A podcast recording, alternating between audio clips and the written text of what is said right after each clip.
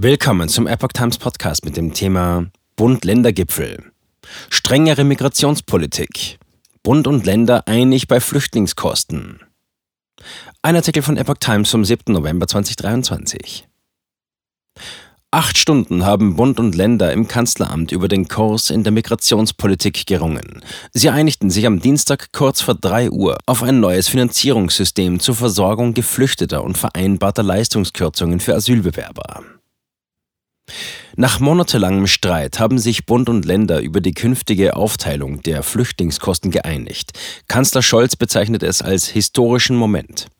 Die Beschlüsse des Migrationsgipfels von Bundeskanzler Olaf Scholz, SPD, und der 16 Ministerpräsidenten im Überblick. Atmendes System zur Flüchtlingsfinanzierung.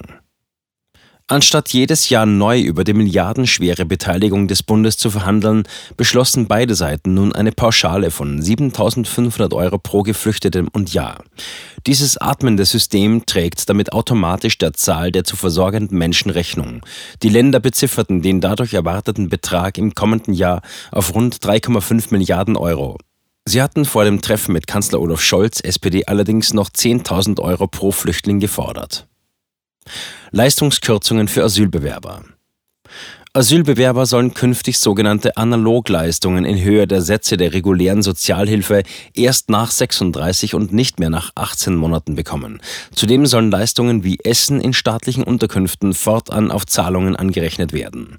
Bundesfinanzminister Christian Lindner, FDP, schrieb im Online-Dienst X, vormals Twitter, dies könne zu Einsparungen in Höhe von einer Milliarde Euro führen. Dadurch würden nicht nur Länder und Kommunen entlastet. Es werde auch die Anziehungskraft des deutschen deutschen Sozialstaats reduziert. Bezahlkarten statt Bargeld. Bund und Länder wollen für Geflüchtete Bezahlkarten einführen, damit sie Güter des täglichen Bedarfs bargeldlos einkaufen können. Dies würde Möglichkeiten für Asylbewerber einschränken, Geld zurück in ihre Heimatländer zu überweisen, was teils als Anreiz zur Flucht nach Deutschland gesehen wird. Die Länder sollen nun bundeseinheitliche Mindeststandards für die Bezahlkarte ausarbeiten. Der Bund will sie dabei unterstützen. Bis Ende Januar 2024 soll ein Modell zur Einführung stehen. Gemeinnützige Arbeit. Möglichkeiten, Asylbewerber für gemeinnützige Arbeiten einzusetzen, sollen in breiterem Maße genutzt werden. Um dies einfacher zu machen, soll es eine Rechtsänderung geben. Denn bisher müssen die Behörden in solchen Fällen prüfen, dass diese Arbeiten zusätzlich verrichtet werden, also sonst nicht oder nicht in diesem Umfang erfolgen können. Dieses Kriterium soll gestrichen werden. Beschleunigung von Asylverfahren. Gemeinsames Ziel ist es laut Scholz, die Dauer von Asylverfahren auf sechs Monate samt Einspruch vor Gericht zu begrenzen. Laut Beschlusspapier soll der Anhörungstermin für Asylbewerber künftig spätestens vier Wochen nach Antragstellung erfolgen. Die behördliche Entscheidung über das Gesuch soll noch in der Erstaufnahmeeinrichtung erfolgen. Prüfung von Asylverfahren in Drittstaaten. Vor allem die unionsgeführten Länder fordern, dass Asylverfahren künftig auch außerhalb Europas erfolgen sollen, etwa in Afrika. Scholz verwies hier erneut auf juristische Bedenken und auf Zweifel an der Umsetzbarkeit. Er sagte nun aber zu, diese Möglichkeit zu prüfen. Mehr Abschiebungen durch Migrationsabkommen.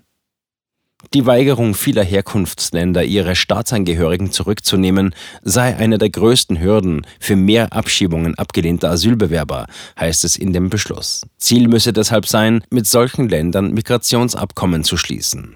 Anreiz sollen dabei Angebote zur legalen Einwanderung von Arbeits- und Fachkräften sein.